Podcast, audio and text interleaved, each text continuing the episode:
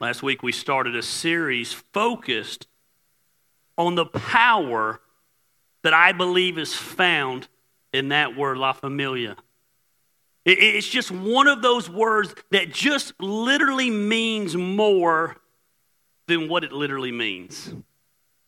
July, and every July around here we kind of do an insider series. You know, there's not, I, I, I, even told our wrestling crew this Friday July is not the time that people are exploring new things, they're not checking out new things. And so every July we kind of regroup and make sure as a church we get on the same page because make no mistake about it, we do church for outsiders, not insiders. We do church for those that don't do church.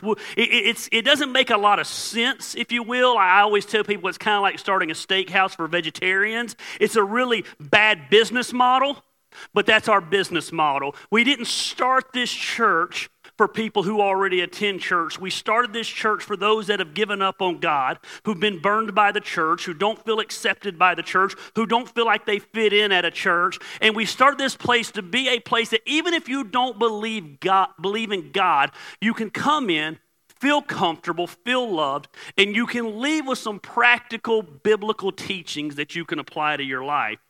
But every once in a while, you got to get everybody back on the same page. And so, what we've done around here is every July we kind of pick a teaching series to kind of help us get refocused. Because the problem with vision is vision leaks. How many of you have ever had a helium balloon in your house? And it's floating up there and it's floating up there. And over time, it might take a week, it might take a month. I had a helium balloon that was lasted six months in our house.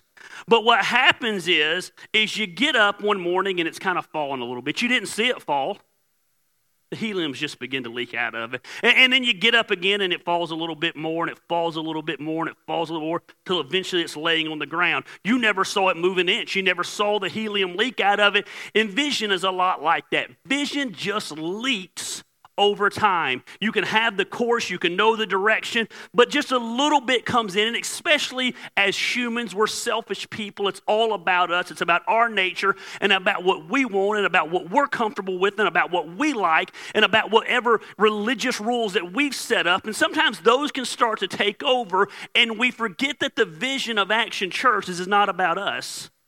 It's about reaching those that are far from God. So we're just kind of regrouping in the month of July before school starts back in August, and we go back to doing what we do, if you will. Here's the deal every single person here was born into a family, and you had no choice about it. And some of you are close with your family, and some of you are not close with your family, and some of you love your family, and some of you hate your family, and some of you do everything in your life with your family, and some of you do nothing with your family because at the end of the day, you had no choice in who that family was. But La Familia is a little something that's a little bit different. This is not the family you were born into, it's the family you chose to be a part of. And make no mistake about it, when you decide Action Church is the church for you, you get to become part of this, this special thing. It seems very special to me anyway, where you just become family. You become La Familia. That, mean, that means that we're there for each other. It doesn't mean we always agree. It doesn't mean we always like each other's actions. It doesn't mean we don't hurt each other. It doesn't mean that we don't screw up. But what it means is at the end of the day, we're there for each other through thick and through thin. We're there not only in the good times, we're there in the bad times. And it's just something special when that happens. But it just doesn't happen naturally. There's some principles that have to be at the forefront of this thing that we do. There has to be some principles that you understand when you come be part of something like this because it's not just about taking, it's about giving back. It's not just about receiving that family, it's about giving back and being part of that family. It's not just about that group being there for you, it's about you being there for that group. And there's something special when that happens, and I don't think it happens in a lot of churches anymore. I, think churches have got too caught up, and you've got to look like us and act like us and dress like us and know our secret handshake, and you've got to believe like us, and you've got to love the same people we say love and have the same political views that we say you got to have. And, and if all of our T's are crossed and all of our I's are dotted, you can be part of our secret society. if you know the insider handshake. And it just doesn't work like that. And I'm looking at Acts chapter 2 when the first church was formed, and I just don't see that. I see a group the Bible says over and over and over. They were in one accord. They had unity together. They sold all their possessions and they gave to each other as they had need. And they met together. And at the end of the day, they did life together. You were not created to do life alone. The Bible says it's not good for man to be alone. I told you last week, nobody, even a loner, wants to do life alone. I told you last week, even the Lone Ranger, the epitome of the loner, his name is I'm Alone, the Lone Ranger had Tonto. We were made to do life with other people. But there's got to be some things that go into play for this thing of ours to work. And last week we talked about the principle of loyalty.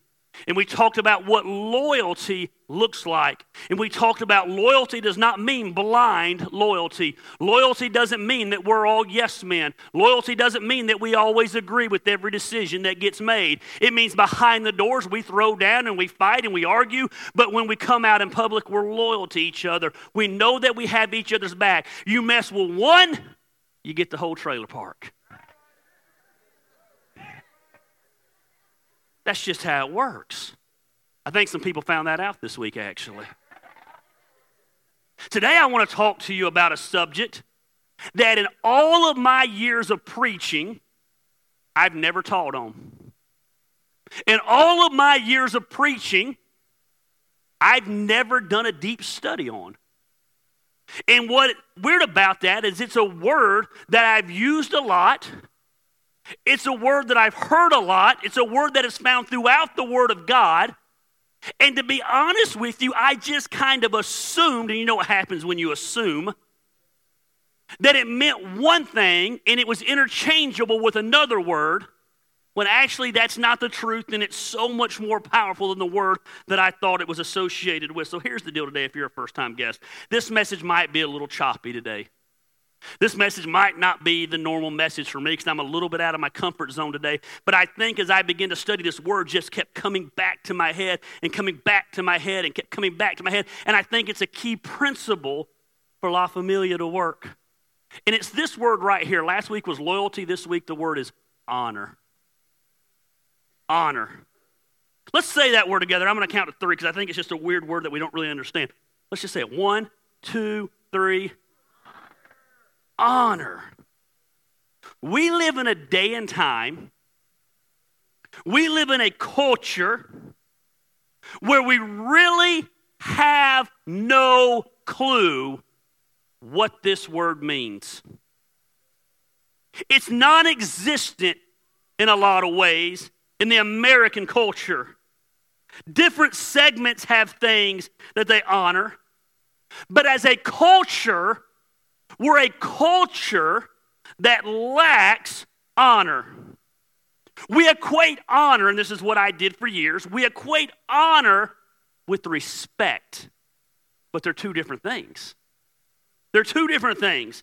So there's there's little segments that have culture uh, that there's se- different segments of culture that have honor. Like for example, when I started doing wrestling shows, and we had the first wrestling show here, I, somebody walked up to me and said, "Hey, can I give you some advice?" And I said, "Sure."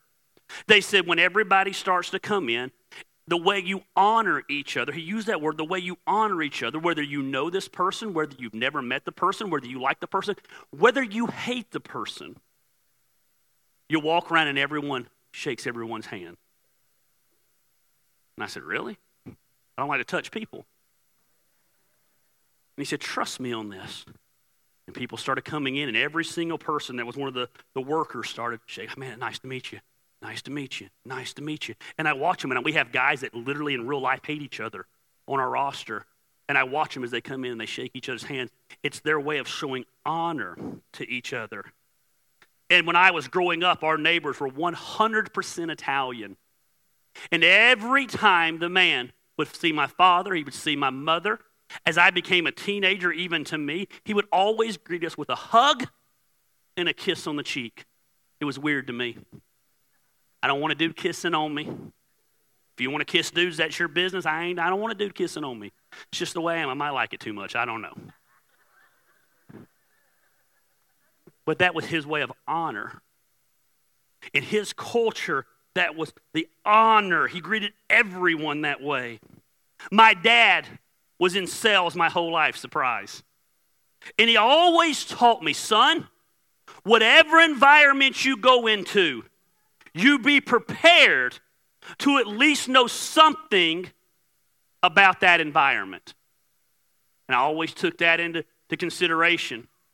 I always took that in, into being. I always took that into place. Like to the point that I used to have over 40 magazine subscriptions from all different kinds of fields because I at least wanted to know some tidbit, no matter who I met, no matter what industry they were in. I had a little bit of knowledge where I could honor them with a conversation about whatever it was we were talking about. I wanted to be familiar with their culture. I was meeting a missionary one time and we were talking, and he was telling me all the different ways that different people in different countries show honor to each other. And he said, whenever he takes people on mission trips, he lets them know about the culture. Hey, in this culture, they're going to do this. And in this culture, they're going to do that. And in this culture, they're going to do this to you. And it's going to seem really weird, but it's their way of honoring you. And so I asked him, and I'll never forget this. I said, Well, what would you tell them about America if they were coming to our country about ways that we would honor them? And he looked at me and he said, I wouldn't tell them anything because it doesn't really matter in our country. And he's right. We live in a country that really has no honor. We don't honor other people with our actions. It's not part of the fabric of who we are. I think it was part of the fabric of who we used to be, but we've moved away from this powerful thing called honor. I thought about it, and that's just one guy's perspective, but you have to admit we live in a country, we become a culture that is really without honor. We live in a country, and I don't want to get political today, but we live in a country because something is our right, we do it. We have the right to free speech, so we think we can say anything we want to, and we can. But we show the lack of honor that we have in the process. Well, we think because it's our right to burn the flag, we can burn the flag. And I'm not telling you whether I agree with that or disagree with that. I'm just saying uh, it just shows that there's not a lot of honor in that. Nancy, you know I love you, right? And you know I'm about 10 seconds from telling you that we got a lobby out there, right? All right, because no one can compete with that cuteness of that baby. That baby is so cute that everyone's watching that baby. And as sexy as I am, Nancy, I can't compete with that sexy little stud. Can you believe Scott and Nancy are grandparents? Blows my mind. Grandpa party. we live in a time where honor is nothing. We live in a culture that doesn't have a lot of honor. And I was thinking about a story in the Bible when Jesus was actually limited. Don't miss this. Don't miss this. I was thinking about a story in the Bible where Jesus was actually limited in what he could do because of the lack of honor that was shown to him. He went back to his hometown, not the town that he was born in, but the town that he was raised in. And the people who should have honored him the most honored him the least. And then a very interesting thing happens because of their lack of honor. Let me give you a little bit of context. Jesus returning back to his hometown, like I said. A year prior to this visit, he had been thrown out of the town. He'd been run out of the town by his own people. They had threatened to kill him. And so he's coming back on his teaching tour and he stops back in. And this should have been the highlight of his thing. It's kind of like when a rock band goes back to their hometown or their home state, it's their homecoming. This should have been Jesus' homecoming. He's been out on the road doing his thing, man. He's been healing the blind and making the lame to walk and raising the dead and drawing thousands of people. And in all sense of the word, he's become a rock star for the day. Everywhere he went, the Bible says there's multitudes of people. And he comes back to his hometown, and this should, been, this should have been the big show, if you will. This should have been everybody coming out saying, Man, Jesus, he's from our town. Spump, hmm, look what he's doing. They should have been honoring him for the name that he has, but actually, something else happens. It says Jesus left there and he went to his hometown, Mark chapter 6. And he was accompanied, accompanied by his disciples. I love Jesus. Jesus always rolled deep, always had a crew with him. When the Sabbath came, he began to teach in the synagogue. And many who heard him were amazed. Where did this man learn, get these things? They asked. What is this wisdom that has been given him? What are these remarkable miracles he's performing? So he rolls into town. Now you got to remember, it took him a few minutes to realize who he was. This wasn't the days of Facebook. This wasn't the days of Twitter. He hadn't announced that he was coming. There wasn't radio spots. JC's coming to Nazareth. Get ready. So he rolls into town and they ain't seen him in a while. And for a minute, they're amazed by what this guy's teaching. But do you ever have one of those moments when someone's talking to you? I had it the other day at Ingles. This complete stranger walked up to me and they're talking, and I'm like, who is this person? Obviously, they know me and I don't know them. But I just roll with it because I'm used to that. And I'm rolling, and I'm walking. And about all of a sudden, they say something like, oh, man, that's Clyde. I ain't seen Clyde in like six years. I feel like an idiot that I don't realize this is Clyde. He shaved his beard off. That's why I didn't recognize him. I'm thinking this in my head. I had that aha moment where I remembered him. So all about time Jesus teaching, suddenly they have an aha moment. And look what it says. Wait a minute. Isn't this the carpenter's son? Remember, Joseph was Jesus' dad. He was a carpenter. Isn't this Mary's son? And the brother of James, Joseph, Judas, and Simon? Are his sisters here with us? And they took offense at him. Suddenly, they remembered who he was. And instead of being amazed at his teaching and being amazed at his miracles and being blown away with what is going on and having an honor towards this man, suddenly, like, wait a minute, I grew up with this dude. I remember when he pushed me down when we were like four years old and took my toy. I remember we went fishing one day and I caught a fish with my fishing pole. He snapped his finger and all the fish jumped out of the water onto the shore like he was a show off.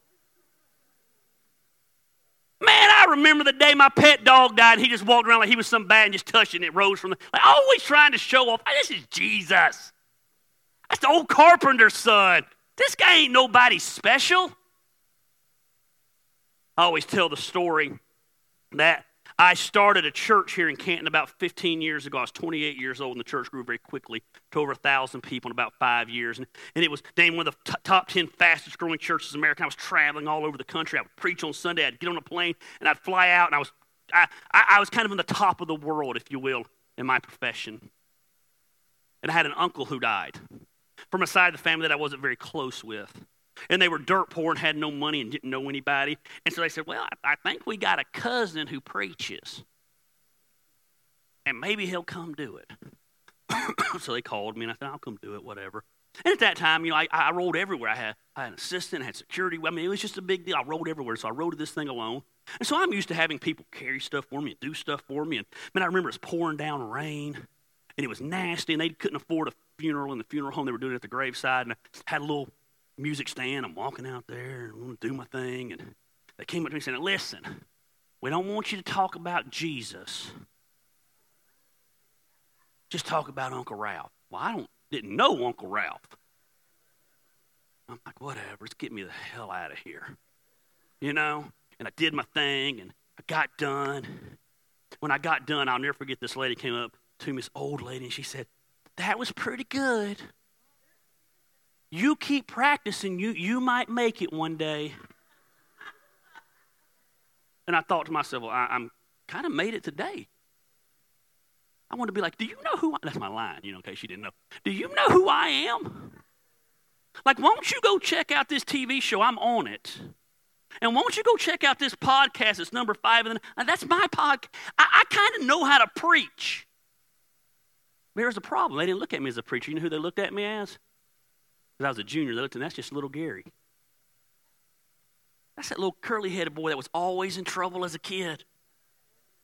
That was that little curly headed boy that, that when Big Gary got all into drugs, his mom took her away because she thought we was too good to hang out with him and we never saw him. That's just little Gary.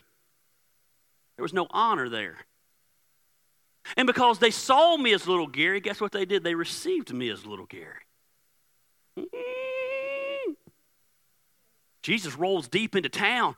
He's been performing miracles everywhere. He's been doing his thing, and he could have done a lot of good there. And they're like, wait a minute, that's the carpenter's son. Because the way you perceive something is the way you receive something. If you perceive him as just the carpenter's son, you receive him as the carpenter's son.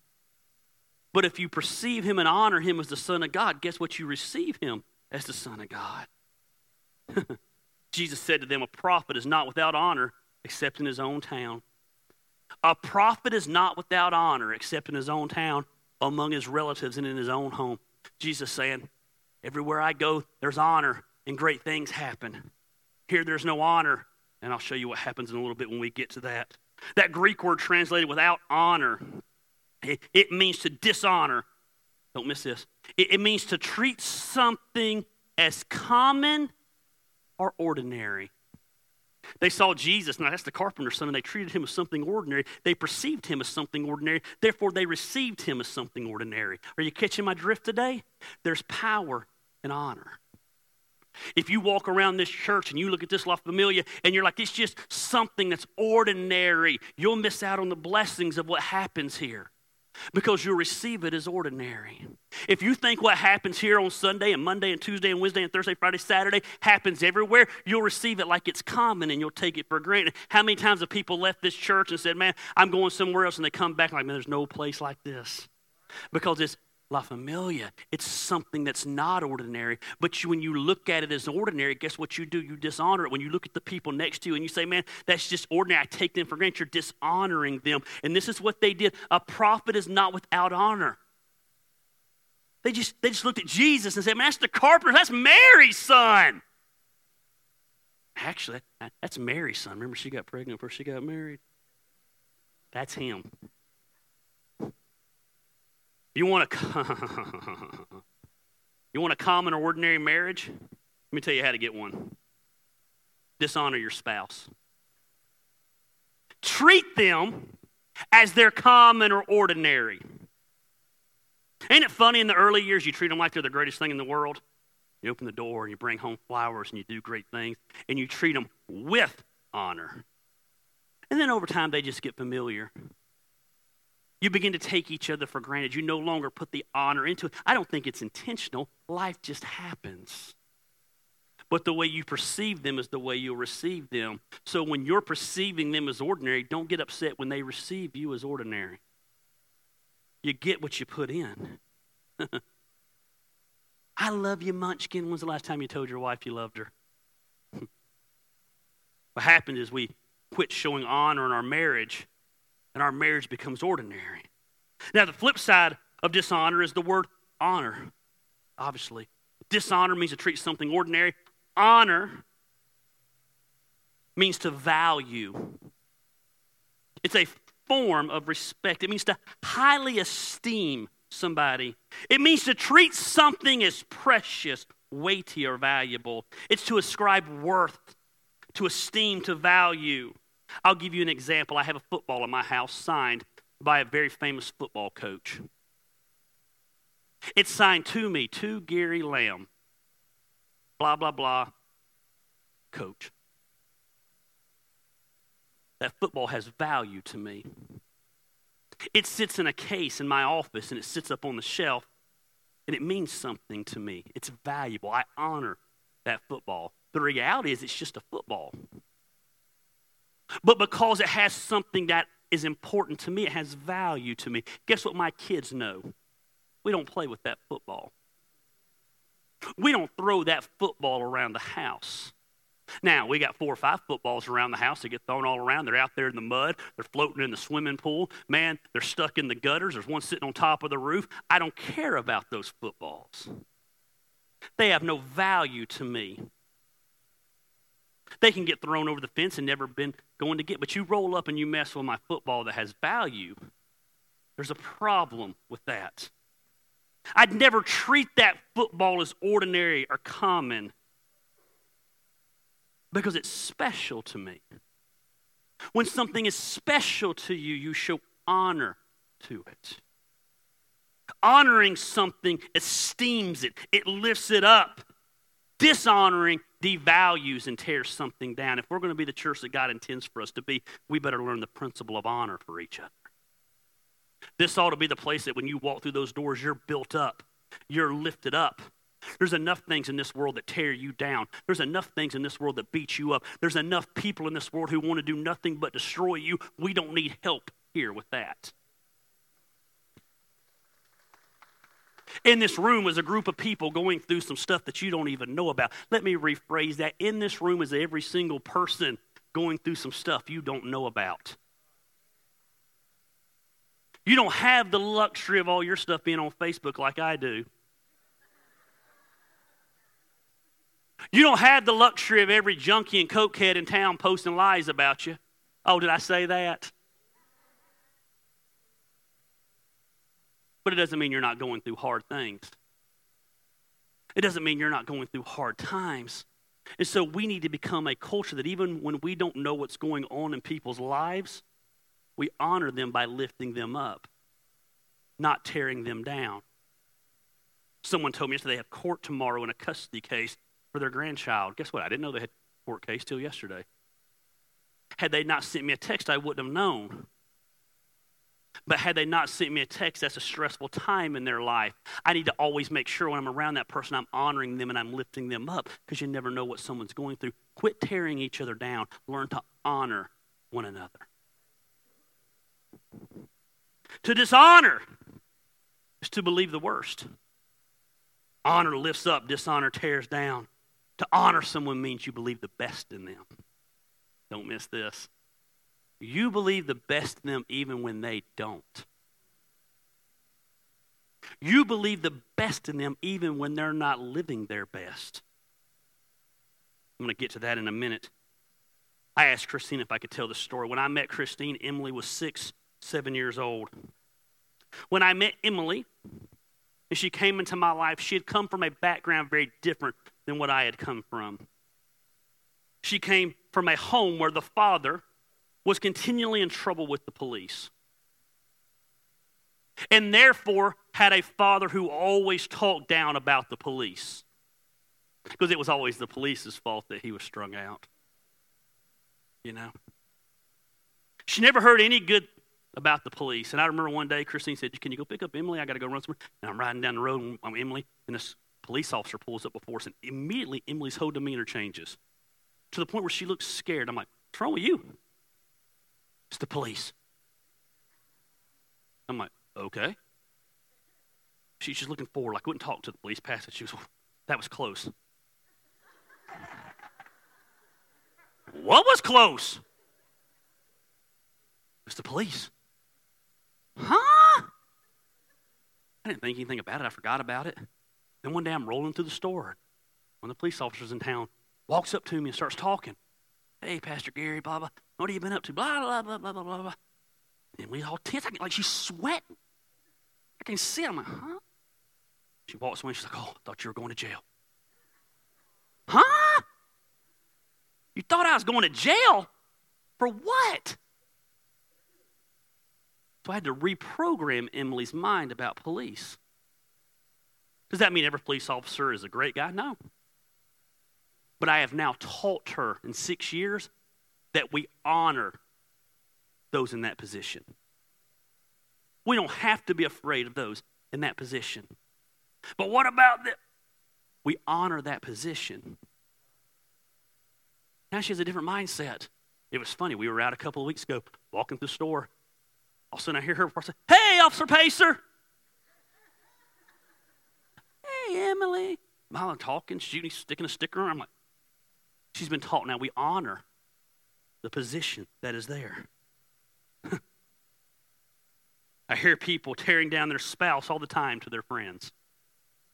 Nothing drives me more crazy. Even if it's true. Because well, here's what you're doing you're dishonoring your spouse.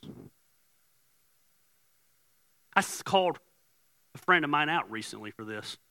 I said, You need to quit tearing them down. Well, if they didn't act the way they acted, I wouldn't say the things I said. I said, Yeah. I wonder if you changed what you said, if they changed how they acted. Bye. Good. Sermon's over. You talk about how shitty someone is all the time, don't be surprised when they act shitty. Did he just say that in church? Yes. Christine is not here on the front row. I did.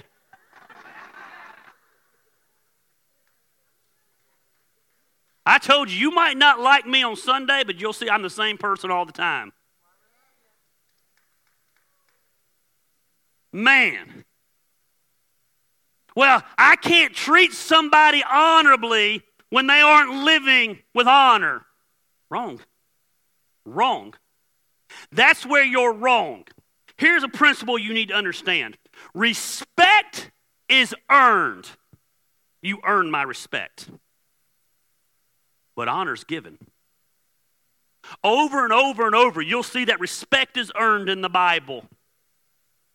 But honor is given. Honor means I choose to honor you no matter what. I choose to honor you because the Bible says I'm to honor you. That doesn't mean I have to agree with you. It doesn't mean I have to like you, but I'm responsible for how I respond to you.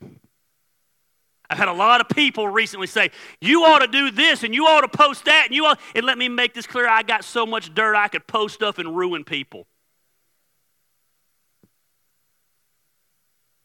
But I honor people, even when they don't honor me. I'm not responsible for their actions, I'm responsible for my actions. And I don't ever want anyone in this crowd to think, man, I told Gary some stuff, and now we've moved along, and I haven't seen him in four or five years. And remember the time he got mad and dishonored those people? Is he now going to come along and dishonor me? Uh uh-uh. uh I choose to honor when honor's not given. That don't mean it's easy, but you do it. I don't have to respect you to honor you. I can knock you out and still honor you. You choose to honor someone because of the position they are in, or you choose to honor somebody because of who God has placed around you. Honor is freely given, respect is earned. I'll treat you with honor when you live honorably. Mm-mm. Sometimes the honor that we pour on someone when they don't deserve it is what leads to the mind shift that makes them live an honorable life. Honor empowers people, it encourages people. The, the reason our country has so little honor is because we're so busy devaluing people instead of honoring people. We love to get on Facebook and social media. Hey, social media has given every Jackenheimer power. The idiot in his mama's basement now can tweet something out and it can go viral and everybody thinks he's somebody. Man, remember Jesus? Ain't that the carpenter's son? He said, Man, there's no honor in your hometown. Now look what it says. It says, He could not not that he would not, that is key. He could not do any miracles there except lay his hands on a few sick people and heal them. Don't miss this. He was amazed at their lack of faith. Then Jesus went around teaching. He said, I got to roll up out of here. And he left the town and went to other villages. They look out. Here's Jesus on the Jesus World Tour 700 AD, rolling up into Nazareth. And they're like, wait a minute. That ain't Jesus. That ain't this Messiah guy. That's the carpenter's son. And he could not perform any miracles. The place that ought to have been the grand finale of the tour he can't even do anything there. Notice it doesn't say he wouldn't do any, it says he couldn't do any because they didn't have the faith. They didn't have the faith because they didn't have the honor. I don't, don't fully understand this. I don't act like I understand every principle, but there seems to be a correlation here that where there was a lack of faith, there was a lack of honor. And because there was a lack of honor, there was a lack of faith. And because there was a lack of faith, Jesus could not do what he was called to do. There's power and honor. Had they honored Jesus, they would have empowered Jesus. If you honor your wife, you'll empower your wife. If you, on, if you honor your children, you'll empower your children. Listen, people become what we pour into them. I believe that with everything in my mind. Tragically, we've become a culture that lacks honor. But God has called us to honor some people. One of them is a kind of a weird thing, and it's going to make me real uncomfortable to talk about it, but I'll get to it in a minute. First thing we're called to honor is we're called to honor our parents. The Bible says this, it's one of the big ten. Honor your father and your mother. Look what it says, so that you may live long in the land the Lord your God is giving you. We are told to honor our parents. Now, again, don't miss this. We're not told to respect them. There's some things your parents have done to some of you, and they deserve zero respect.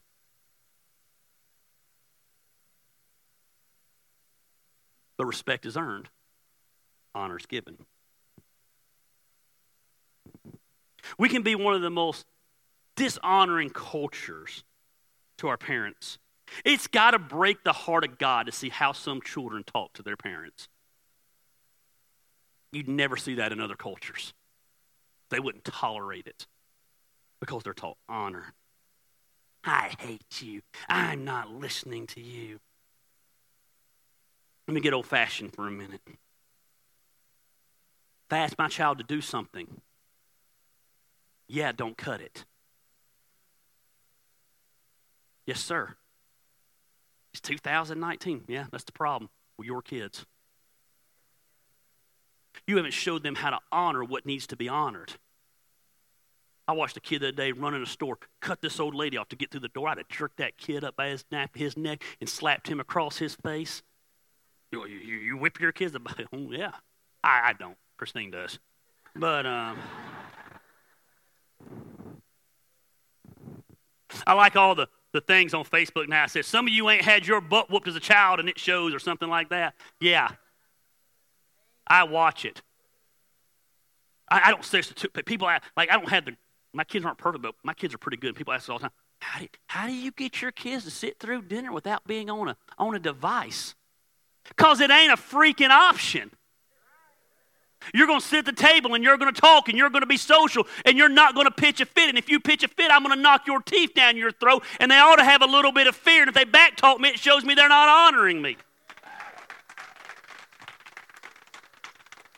Hey, here's the deal. If you have bad kids, this ain't even a sermon about parenting, but if you have bad, disrespectful kids, it's your fault.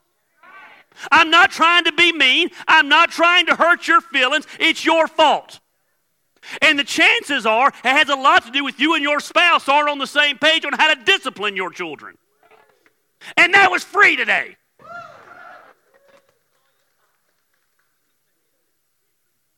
Good preaching if a white boy is doing it. We get in our 20s, our 30s, our 40s, our 50s. we honor our parents. I'm not very close with my parents. I've shared that with you. But I honor my parents. I make sure my mom calls, I answer the phone. My dad wants to communicate, I communicate. I make sure that when I say I'm going to be somewhere, I do everything in my power to be there. And again, we're not close, but I choose to honor them. I shared with you about a month ago, I guess, my biological dad, who I had never met in my life, passed away. And when they called me and said, Hey, would you come down to the hospice? I had no desire to go down to the hospice. Didn't have any feelings about going to the hospice. Didn't need to go to the hospice. Didn't know the dude. Walked in the room, didn't know him, was like a total stranger was laying there. But you know what I left there knowing? Hmm. I did what I was supposed to do. I honored him. I came down. He couldn't hear me. He couldn't do anything. But I said, Hey, it's me. Got your name. Wish you'd have given me a different middle name. Had to cut the tension. I said, I don't know if you can hear me, but you don't need to die with any regrets. Thank you for walking out. It was the best thing you ever did for me. For that, I'll always love you. He said, What? Yeah. That was my way of honoring him. I didn't want him, I, I don't know how the dying process works. I didn't want him laying there dying, worried about me. Come on. Took time out of my day to honor him and make sure he was going to be, he can be released. Well, my mom was a drunk. I get it. You don't got to respect them. You don't got to like them. You don't have to allow them in your life. You can have boundaries with your parents, but you honor them. You don't tell everyone what a drunk they were. You don't badmouth them. You don't disrespect them. You just put your boundaries up and live securely knowing you have your boundaries. You honor them. We're a trash talking society. Everyone doesn't need to know every bad thing you know about somebody. It's dishonoring. It's biblically right to that. You, you don't have to respect somebody to honor them. Honor's a choice. We're called to honor our parents. We're called to honor those in authority. Just going to get real tense here for a second. We're commanded to honor those who are in authority. We are commanded to honor those who God has placed above us. And the Bible says that God, I, am not one of these people that believe, oh my God, Donald Trump was the chosen one of God and God placed him into office and he is God's man. And it was prophesied before that he would come and build the wall and be up. Shut up. God, shut up. But whoever's in office is in office. Saul was in office because God allowed him to be in office. Saul became the king. He wasn't God's man to be king, but it's who the people wanted. And sometimes God will give us what we ask for.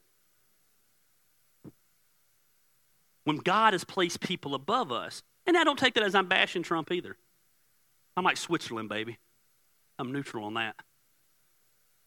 But Romans 13 talks about honoring those in governing authorities. Verse 7 tells us to give everyone what you owe him. If you owe them respect, give them respect. If you owe them honor, you give them honor. Here's what it says in Romans 13 7. Give to every, this is talking about biblical authorities, authorities in our life. Give to everyone what you owe them. If you owe taxes, pay taxes. Revenue, then revenue. If respect, then respect. If honor, then honor. Let me give you a story. Years ago, President Bush Jr. or whatever it was, whichever Bush that was, the young Bush, came through town. And they invited the 25 most influential pastors in Georgia to have lunch with President Bush. And somehow I was like the, the donkey at the Kentucky Derby. I got invited. Even put on shoes that day. And I sat down, and the guy next to me, he said, Man, I just don't like Bush. I was like, Okay man, I don't agree with this policy on this and this and this and this. I'm like, okay. And I don't, and I'm thinking, man, I just want to know, did you get the prime rib or the chicken? I don't care. Like, like I'm hungry. But an amazing thing happened. When President Bush walked in that room, that man who made it clear to me he didn't agree with President Bush's political views, didn't like his stance on things, stood up with every one of us and gave him a standing ovation and he smiled from ear to ear. And we all got to ask President Bush a question. I'm embarrassed about it. I asked him a question about the Texas Rangers. So uh, everybody else asked him. I thought it was too tense in there, so I want to ask a funny question. But when that man came time to ask a question, he asked a question about something he knew that President Bush disagreed with. But he asked that question. He said, Mr. President, bam, bam, bam. He wasn't disrespectful. He wasn't confrontational. He didn't belittle the president. It was very clear from his view that he did not agree with the president on the issue. But you know what he chose to do? He chose to honor the office. Because the Bible tells us that we honor the office. This applies to both sides. Those of you on the right, you didn't honor the last president. You didn't. It's okay to disagree, you didn't honor him. And those on the left don't honor the current president. And I can't help but wonder if so much of our country and so much of the political problems in our country is that we just don't show honor. Honor doesn't mean you have to agree. Don't miss that. Honor doesn't mean you can't be vocal with your disagreements. Don't miss that. But it's in how you do it. And some of you need to be smarter. You look like you, it's low hanging fruit anyway. It's low hanging fruit to make fun of his hair. Come on, be more creative. He knows his hair's horrible. That's why he wears it like that. He don't care we honor the office. We have a person in a higher power in our city that I do not like. They know I do not like them. We do not get along. We do not see eye to eye. But every time I'm around that person, I honor them for the office they're in. I'm never rude to them. I've had some big discussions with them where we disagree. But I don't name call them. I don't belittle them. I don't tell everyone that I dislike them. I honor them because the Bible tells me to honor them. You show honor to those in authority over you. When you play sports, you show honor to the coaches. Let me rephrase that. We used to show honor to the coaches. Now you let your kids talk to your coach like he's whatever. You honor your teachers. You honor your boss. You honor the police force. We show honor to authority. And again, don't miss it. I'm not saying that means we become sheeple that do whatever we're supposed to do. And we have to fall into line, but we show honor. You can show honor in disagreeing. Is in here? Where's my biffle at? Me and that girl could not disagree more on so many social issues. She's one of my best friends in the world. And guess what we're able to do? It's, amazing. We discuss them. We talk about them. She has never convinced me she was right yet. And I have never convinced her she was right. And I'm right. She was But do you know what we have? We have honor for each other. We can agree to disagree. Amazing concept. And here's what's come from honor a powerful friendship. There's power in honor. We need to become a culture that learns to honor.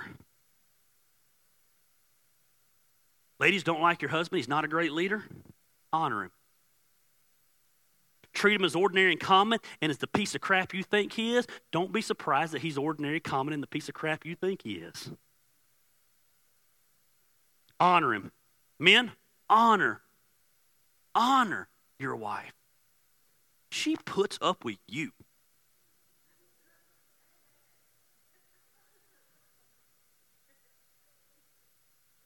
Christine and I don't always see, we normally don't see eye to eye on a lot of stuff. But I honor that woman. This last week, she's got a new job and she was lacking. She was feeling overwhelmed and not feeling like she could do the job. But I wanted her to know I honor you can do this job. It's overwhelming right now. You're frustrated right now, but get your head on straight. Honor those in authority. This last one's a little bit weird. It's going to almost sound cultish. It sounds weird. But you can't overlook it in the Bible. It's not a buffet. I don't get to pick and choose. We're called to honor spiritual leaders. We're called to honor spiritual leaders. We're called by God to show honor to pastors, spiritual leaders, the elders of a church. That's why so many of you have come to me before about your previous church and I've listened, and I've even agreed with you about the church, but you've never heard me say a negative word about the leader of the church. I honor pastors. What if they're this and what if that? That's God's issue to figure out. I, I always go back to King David. David wasn't the king yet, and David knew he was supposed to be the king, but Saul was still the king. Three different occasions, I believe, it might have been two different occasions, David had the opportunity to kill Saul. Kill him and take what was his. And he never did. He said, That's God's job. I honor his position, and when God's ready, God will remove those pastors and God will deal with those people. What's in darkness will be brought to light. It's not our job. We're to honor those people. First Timothy says this the elders who direct the affairs of the church are worthy of double honor. So, what that means is if you make a dozen cookies, I'm worthy of two dozen. Bring me the cookies. Especially those who work in preaching and teaching. It's a weird thing because I'm the preaching and the teaching person here. That's weird. But I'm telling you, we live in a day and time where there is no honor for the office of spiritual leader. That ought to be a scary thing. I see in the Bible, remember where the kids came out and they made fun of Elisha's bald head? They started mocking the man of God, and bears came out and ate the kids.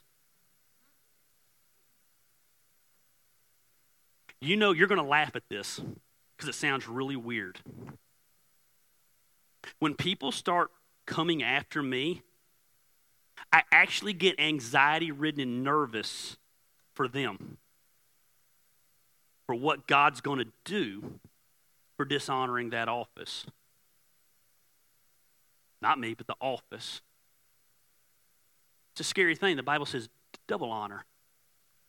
Here they are bashing me, and I'm stressed out that God's going to kill them because they're too stupid to realize it. There used to be a day and time even the town drunk had honor for the spiritual leader in town. That doesn't happen anymore. There's a biblical mandate that we're to honor those who are in spiritual authority.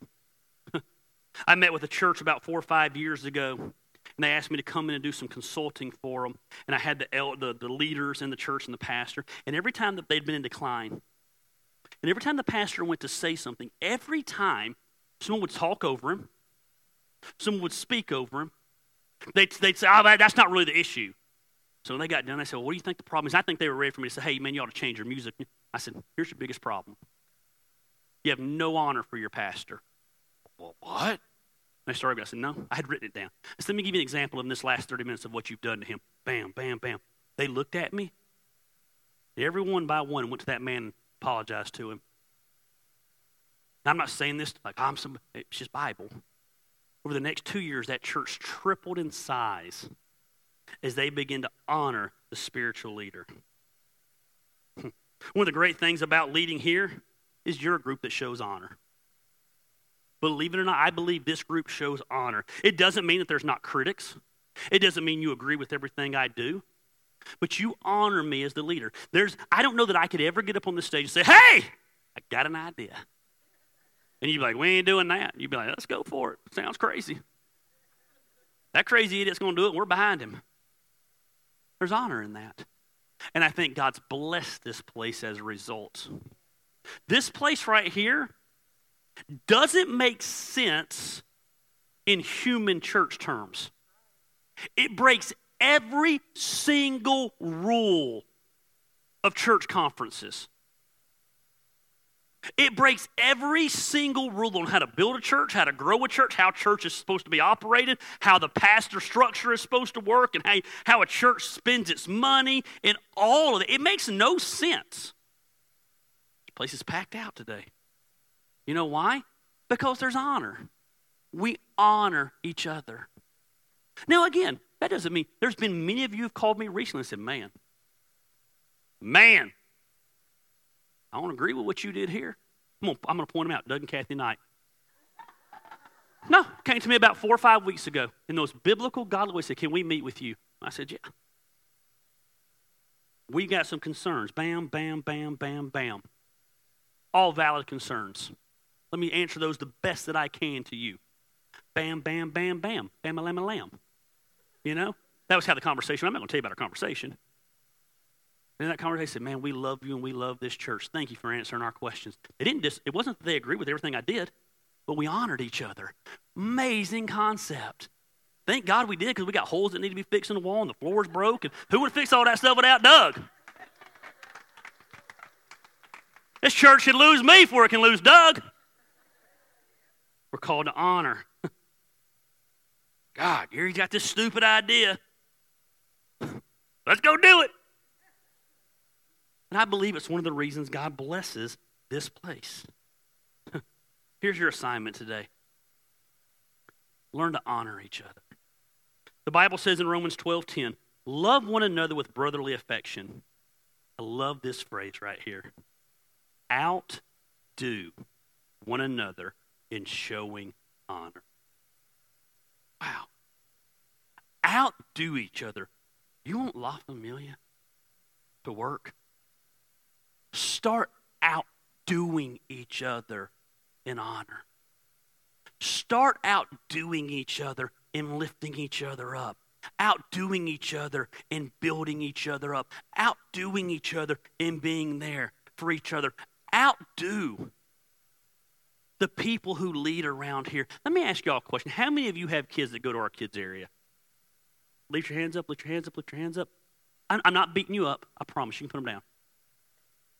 When was the last time you honored Joe Owens for every Sunday, organizing and getting volunteers, who is not on our staff, who does it as a volunteer, and you honored him and just thanked him and you built him up for what he does over there every week? How many of you enjoy the music around here? Uh-huh. He gets mad when I do this kind of crap. When's the last time you outdid one another and just showing honor to Phil? Phil doesn't get paid to lead worship around here. He's been doing it for almost eight years now. Probably 49 weeks out of the year. And you just honored him for the position that he was in. When was the last time you honored the people who are at that booth back there, or the people who serve in the kids' area, or the people who greet? People who make this church, Eileen, Eileen Schneider, you don't realize that Eileen Schneider runs a food pantry around here because it happens during the week. And hundreds of people get fed a month in this community. How was the last time you honored Speedy? For doing all the crazy things he does, like, you know? In baseball, they all every team has what's called a utility player. He can do everything. That's Speedy. Hey, Speedy, what do you need to do? Go do this. sucker has no life. I get nervous when Speedy starts dating. I'm like, crap, who's to do all stuff down at the church? Every time Speedy starts dating, I'm trying to break him up. Speedy, she ain't no good. Speedy, get rid of that girl, man. She's holding you back. Speedy they said, I bought a new trailer. I can get more work for my production. I said, no. Speedy, you don't need no more work. You're retired. I was just being selfish. I needed him down here because we honor what he does. Love one another with brotherly affection. Outdo one another. Outdo your spouse in honor. Even if you don't get it back, honor them. Eventually, you'll get it back. What would happen if we outdid each other in showing honor? And we need to break that honor.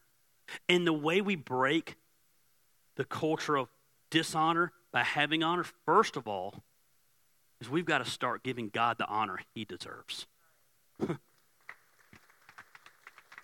we serve the King of Kings and the Lord of Lords. We serve the risen Christ who gave his life. He pulled me up by the muck and the mire and he placed my feet on it. He made me a new creation. He radically changed our life, and we live in a culture that doesn't honor that. The Bible says in Psalms 22, 23, You who fear the Lord, praise him. All you descendants of Jacob, honor him. Revere him, all you of Israel. Here's why we don't honor God anymore. We now view God as common.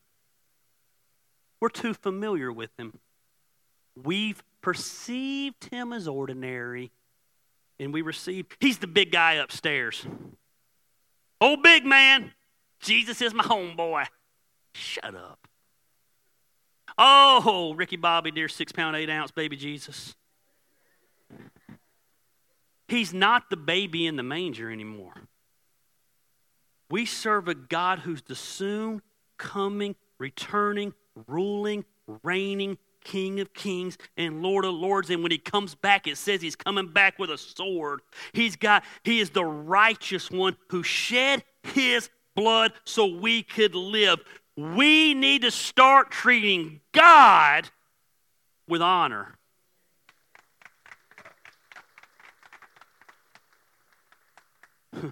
and when you treat God with honor, the overflow of that is we treat each other with honor.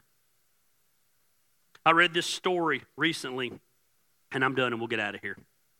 That Babe Ruth signed seven baseball bats in his entire life. And he gave one of these baseball bats at a home run derby one time to a kid. And the kid kept this baseball bat his entire life, never told anybody he ever had it. I think five of them got burned up, and so there was one left, and then this one that no one knew where it was. Man, why is this sticky today? Freaks me out. Um, And so the man lived to be an old age. I think it was like 94, 95, and he had outlived everyone in his family. So when it came time for him to pass on, the person he was closest to was his nurse. And he told her, I'm going to give you my most prized possession. I you She didn't know who Babe Ruth, I mean, she knew who Babe Ruth was, but she didn't know anything about it. She stuck it under her bed. For 18 years, this baseball bat laid under her bed. She got in some financial trouble. She said, oh, I've got that baseball bat that I've always kept. I wonder if it's worth anything. Took it to a baseball shop. They called an appraiser in. It went in auction for $1.7 million. She took some of the money and got herself financially settled, and she started a restaurant. It was always her dream to have a restaurant. And then she took the rest of the money and she started a fund. Apparently, Babe Ruth had a very big heart for a certain group of kids, and she started a fund for all the children like they had this disability that Babe Ruth had a heart for. And someone asked, her, they said, Why did you do that? You didn't even know Babe Ruth. That was years and years ago. And she said, That's just a baseball bat. It's worth nothing without his signature. That's the way I felt like I could honor him. We need to become a culture of honor. Instead, we're a culture of dishonor. You're valuable today, not because of who you are, because Jesus has signed his name on you. We're children of the King. We don't stoop to the level of other people. We honor, even when they're not worthy of honor. The Bible says this these people come near to me, Isaiah 29. I'm done, I promise. These people come near to me with their mouth and they honor me with their lips, but their hearts are far from me. We need to become a culture of honor. If we're going to be the church that God wants us to be, I want us to become a place that's loyal to each other. And I want us to become a place that understands the principle of honor. You don't honor someone because they deserve it. You honor someone because we're told to honor them.